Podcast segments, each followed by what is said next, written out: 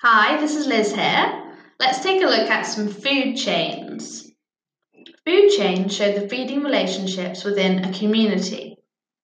They nearly always begin with a producer that makes its own food, and this is usually a green plant or algae that can photosynthesize.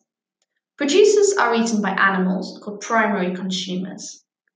The primary consumers are eaten by secondary consumers, and the secondary consumers are eaten by tertiary consumers.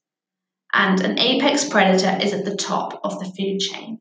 So this could be something like a lion or a hawk. We can look at some relationships within a food chain. One of these is a predator prey relationship. And we can look at that in a graphical format and this would show the cyclical nature of predator and prey populations in stable communities. One example of this is the Canada lynx and the snowshoe hare.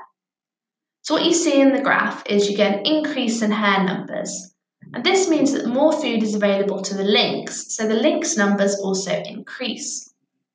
This increase in lynx numbers means that the hares have more predators, so the hare numbers decrease. The lynx then has less food available, so their numbers decrease. Decreasing lynx numbers allows the hare numbers to increase again, and the cycle repeats. So on a graph, you'll see like a wave of lines with one line following the other one because the lynx depends on the hare for food and the lynx controls how many hares there are. So they cycle around each other. So to recap, the stages of a food chain are the producer, primary consumer, secondary consumer, tertiary consumer, maybe some more consumers, and then at the top you have the apex predator. And that sums up food chains for you.